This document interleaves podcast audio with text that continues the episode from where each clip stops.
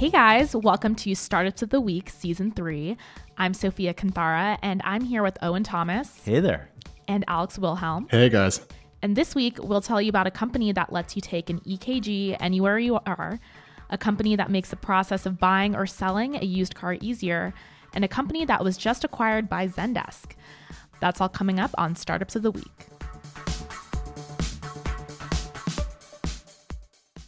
First up, we have Shift, which is a company that's like a concierge service that helps make the process of buying and selling a used car easier. Um, so if you're buying a used car, a Shift concierge will bring a car to you for a test drive. They'll answer your questions. Um, they do a 150 point inspection. Um, and if the buyer decides that they want to actually buy the car, then they handle all the paperwork and just make that really seamless for you. This all sounds sounds, really good. oh, and you go. Uh, I was going to say, um, I mean that that sounds really great. It's kind of you know a white glove service for used car buying, which has almost a comically bad reputation, uh, and it kind of caters to the on-demand, bring everything to me on my terms uh, app culture that uh, that we are bringing to the millennials and Gen Zers of the world. What's the downside? I, I'm I'm curious if these concierges are actually employees or if they're independent contractors. Did you dig into that, Sophia? Um, so that's a little unclear to me right now, but they, you know, they're, what they market themselves are as is, you know, they try to make the process of buying and selling a used car easier on people. Um, so the company will handle things if you're trying to sell your used car, they'll handle the listing, they'll handle like they'll get you a price really quick um, at a fair market price, and then they'll handle, you know, what I think is the coolest part is they handle all the paperwork, um, which I know is one of the biggest hurdles when it comes to either buying or selling your used car because a lot of people haven't done that before. Yeah, not just that. I'm curious about price because this all sounds fantastic. Who wouldn't want to have someone else handle the paperwork or handle the inspection or handle the test driving? But I wonder what you pay for that because the margin has to come from somewhere. And if the company isn't charging a pretty penny for that right now, they could kind of die because last year, I think it was 2017, a company called Beepi, uh, B E E P I, raised a bunch of money trying to work on a kind of a P2P used car marketplace. And it, it kind of famously failed after raising like $150 million. Um, so when I hear about used car startups, I'm always very concerned about like where does the margin come from? Because it's a really expensive and hard space to work in. Even though, as we all agree, it's it's huge. It's just you know not exactly easy to to break into and not die in. Right. And right now they're um, mostly they're in, in markets around California. So it's in LA, San Diego, San Francisco, San Jose, um, Inland Empire. Um, so I'd be curious to see like where else they would be expanding to right now. Well, they raised a bunch of money, right? Yes. So they just got a round of Series D funding, about 140 million. That's an enormous amount of money. Oh, and are you surprised that they can raise that much for what a company is just kind of, kind of connecting buyers and sellers for one product? Well, it seems like that what that tells us is that the unit economics, which is a fancy term venture capitalists use for whether they make money on every transaction, the unit economics must be pretty good. And I checked on their uh, job hiring site, uh, Lever. It looks like Shift is actually hiring full time. It sounds like employees to be concierges. And so, Oh, so wow. that's obviously going to involve a little more expense on the um, on the human capital side. It means that it's a little harder for them to scale up or down. But what other service companies found is that when you go with independent contractors, one of the problems is, is that the rules for contractors are you can't really tell them like what to do, how to dress. Like you're just paying them for the job. So if Shift is really trying to sell this like consistent experience, um, then I think they, you know, it makes sense for them to go to the employee route. So they've raised money against that not inconsiderable cost. Yeah. Um, but I think you know, I think they uh, hopefully know what they're doing in uh, in rolling out market by market. What you usually see is that a company like this proves it out in like one city, one market at a time, and then they you know then they expand, expand, expand with the additional money raised. Right. You prove the unit economics, say in San Francisco, and then you expand to Sacramento, San Diego, LA, and all of that. Yeah. But uh, there's a little bit of, of heat in the space, though. So aside from Beepi dying last year, a company called CarGurus uh, recently went public, and they were in a, another kind of like uh, alternative space to buy cars. And I think CarGurus also works with used cars. So there's a number of companies trying to innovate in this space. I guess it's kind of what Sophia said. It's just so terrible and awful that maybe there's a lot of room for improvement and enough to, I, I suppose, support a number of companies because you know CarGurus was, was worth well north of a billion uh, when it went public, and that was last October, I think. So you know, roughly 11 months ago. But that's pretty recent in economic terms. I, I hate to press the Owen history button again. Owen history button activated. What the heck is going on? This reminds me actually of some companies uh, that I've written about in the dot com boom. Um, it, it, you know, it's some com- there was some company like this that raised just an ungodly amount of money to essentially run a used car marketplace, and of course they went up in flames. But it shows you that an idea like this, um, you know, is worth coming back to. Maybe you know, in in the 1999 when everyone's on dial-up modems, this idea doesn't really make sense. But now, when you essentially not just can do everything on your phone, and you expect to do everything on your phone. Um, and the con- you know you can see where the concierge's location is as they bring the car to you. Features like that, I imagine. Um, you know, I imagine that Shift is already has or is exploring. Um, something like this can make sense. Well, they certainly have the money now to pursue whatever they want. So I guess we'll have to check back in in like six, nine, 12 months and see how much they've grown. If they've added a bunch of markets, I'll be bullish. Yeah. So our second company is AliveCor, which has been getting a lot of attention this week um, because they are in the business of you know anywhere you are electrocardiograms. So those are those are known as EKGs, or it's basically a heart reading. So it's reading the state of your heart health. It's health hardware, which you know, we've seen Fitbit, for example, struggling a lot in that broader category. But why are people why are people suddenly getting excited about AliveCor now? They've been around for several years, right, Sophia? Yeah, so their products, which is their two major products, are um, a band that you could attach to your Apple Watch and a another kind of device that you can sync up with your phone to do an EKG at home. But they've been getting attention because of actually last week, um, Apple announced that they are their new Apple Watch Series 4 has an at-home built-in EKG. So that's that sounds like bad news to me. If Apple comes in and, and is competing directly with you, isn't that kind of death knell for a startup? You know, so they're taking the approach when I um, spoke to their chief commercial officer of, you know, this is good because they're saying like, well, first of all, more people are have access to, you know, this important health tool. Um, but also they said, you know, from a market, marketing perspective, there's two components, which is one, educating your audience, and two, differentiating yourself. Um, and he said now because Apple has such a huge presence, like more people are aware that of this the idea that you can do an EKG just from your smartwatch. Um, I, I think that's great for about a week after after a competitor launches a similar product. Like you get a mm-hmm. little blip of attention. But Apple is going to be out there blasting commercials, billboards, you know, mm-hmm. everywhere. Yeah. telling people about the Apple Watch. And they're like 10 different reasons why, you know, you might want an Apple Watch.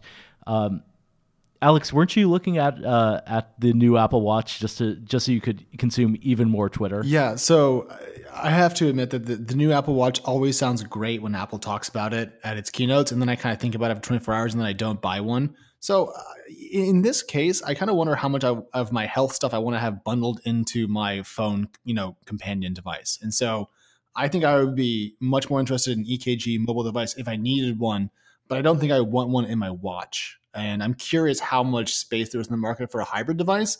And here's why: the Apple Watch isn't uh, cheap. It isn't wildly inexpensive. And that means it's going to be kind of a niche product. And so I would push back a little bit on what you said, Owen, because I wonder if this is going to drive a lot of demand for the watch. And if it doesn't, it's still going to not sell in quantities even close to being similar to a smartphone. So it's not going to suffocate a market because it's not going to be kind of a mass market product. That's kind of my impression. But, you know, AliveCor could always raise more money, you know, and then go on their own ad campaign. I, it's it's hard to say from this perspective this early what's going to happen, but I think I'm not as anti-bullish as you are on the smaller companies' uh, chances. Yeah, I just I think they need to get out there and do some sustained marketing and not just you know not just like talking to the press about how great their technology is. They need to really like market this to consumers. If they don't Yeah. seize this opportunity they've been handed, um, they could rapidly see the blip of interest uh, dissipate. I think. Sure, but I mean, they, they leveraged it. I mean, like if you look up AliveCor now, there's a CNBC hit, I think. There's an article on TC. Now they're on this Chronicle podcast. I mean, people are talking about them, and we weren't the week before, you know? So I hadn't actually heard of this company until it came up in our process. So my guess is this could be the biggest press cycle they've ever had. And for a startup, that can be a really big deal for moving product um, if you're in a sales cycle. So maybe there's a silver lining in this relatively large Cupertino shaped cloud. yeah, and they are making some. So they did. They are making some developments where they had a couple of you know bigger announcements this month. Um, one thing was they rolled out a new feature where they're able to use their technology, um, their artificial intelligence, to be able to detect um, elevated levels of potassium, which could indicate um, hyperkalemia. Um, and the FDA actually designated that as a breakthrough device because you're they're able to detect that without any blood at all. Um, and then they also just this week announced that they this hasn't been cleared by the FDA, FDA but they're using um, three electrodes to, to make a more kind of detailed, precise reading um, for their EKG. I think that's awesome. The downside for me is whenever we talk about health products, I'm usually faking it. I don't really know what an EKG is for. I know it's a thing. Um, so when we talk about like improvements to the product or potassium, I'm so lost. The medical world is kind of this uh, a black box to me. But you know, Owen, my question is: Do you think there's any chance that doctors' offices will begin to kind of like pass these out to certain patients because that could drive a lot of adoption, especially if they can take on more than just heart health? I, I think that's a great channel because clearly, you, AliveCor is not going to compete with Apple for like billboard space. I think you need uh, doctors talking about this as you know a, a, way that the patient can avoid coming in for an expensive uh, doctor's visit. Like just hook this up and um, you know and you can share your data with uh, directly with the doctor um, in in a private, secure way. Right. The the fact that AliveCor has multiple leads, I know enough about EKGs to tell you that the single lead approach um, that Apple is taking is it's kind of the cheap, easy way to do it, but it is not very accurate. Um, and oh, interesting. Yeah, so you know, you know, when you go to the doctor's office and get strapped up for an EKG, they're putting like, you know, like it seems like a dozen leads on you. Yeah, uh, it's like ten or twelve. Ten or twelve, and and you know, Apple Apple can only take a single read a single reading. That's the technology that they have. So I, if I were AliveCor um, and the CEO there, Vic Gundotra, is a well-known Valley Fellow. He was uh, at Google. He uh, led the big push behind Google Plus, so he knows what it's like to compete with a dominant player. Uh, in that case, it was Google versus Facebook. Um, I think AliveCor versus Apple will be uh, at, at, least an entertaining fight to watch. Yeah, and now we all know their name. So whenever they do something next, I'm sure we will uh, bring them back up on the show. Yeah, absolutely. Well, who do we have next, Sophia? So our last startup of the week is we have Base, which was acquired recently by Zendesk. So you're saying that this segment is all about the base? Owen, you, Owen, I thought we banned musical based humor on the show. You could say that. Um, so I'm not supposed to sing right now? No, please don't. You're def- definitely not supposed to sing. Um, but yes, it was acquired this week by Zendesk for an undisclosed price. Um, and they're the acquisition is complete. Base employees, there's about 125 of them. They're going to be joining Zendesk um, at their office in San Francisco next week, actually. Yeah, and and Sophia, I asked you recently about where the executive um, you were talking to was, you know, because I, I actually wanted to know could we get a photograph with him? Could we invite him on the podcast? And I understand we had a little logistical problem with that. Where was the Zendesk executive in charge of the base deal? So he, it was actually in Poland when I spoke to him yesterday. Poland, mm-hmm. because Zendesk had, or sorry, not Zendesk, Base has, um, you know, offices out there as well. And that's actually a really good fit with Zendesk. Zendesk started in Copenhagen, they moved to Boston, and then they eventually settled in San Francisco, um, which is their headquarters. But they have uh, operations in Singapore, um, London, all over. Uh, they're a very kind of globally distributed company, even though they're not quite, um, you know, I think a little over uh, a thousand or so people worldwide, 900 people in um, in San Francisco. So not the you know not the biggest company, but they can easily handle kind of absorbing a uh, an international engineering office. Yeah, absolutely. And you know when I was speaking to him, um, he was or Matt, he was telling me, you know, this was just kind of a natural extension of what Zendesk already kind of of what Zendesk does.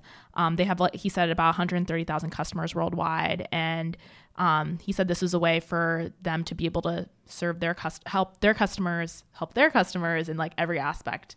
Well, because Zendesk offers customer support software, that's at the heart of uh, what they do. Um, they are, you know, another example um, of what I was talking about the other week about, you know, point solutions. Mm-hmm. Like they do one thing really well.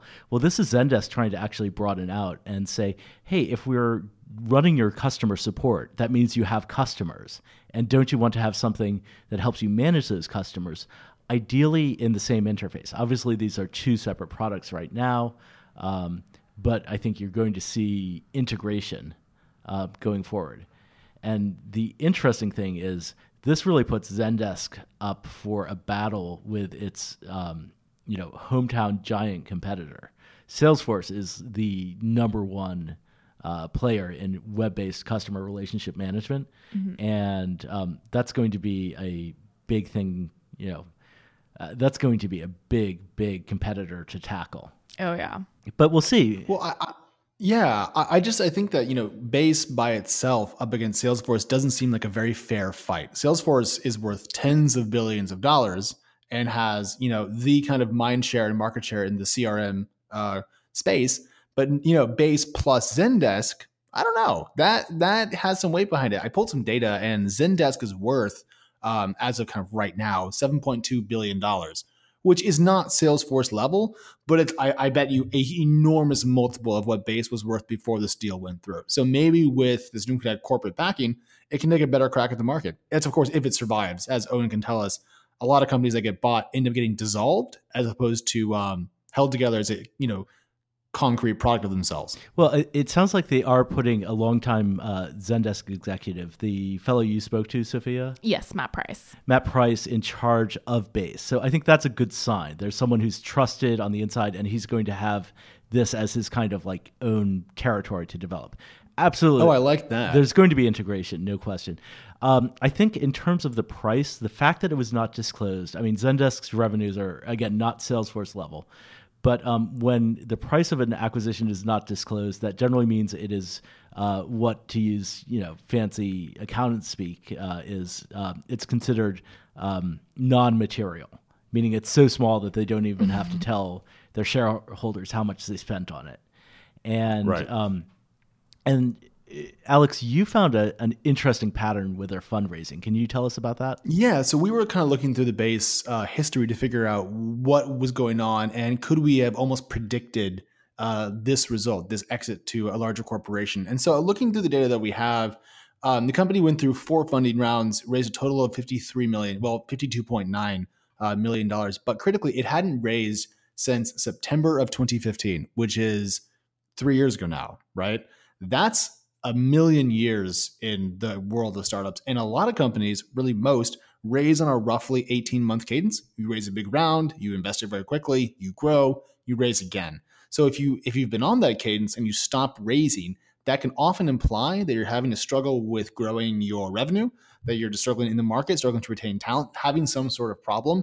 And so to see that gap in their fundraising cycle and then see this exit, isn't that surprising. It kind of fits together, if you will. And of course, when you're with private companies, you're always reaching in the dark.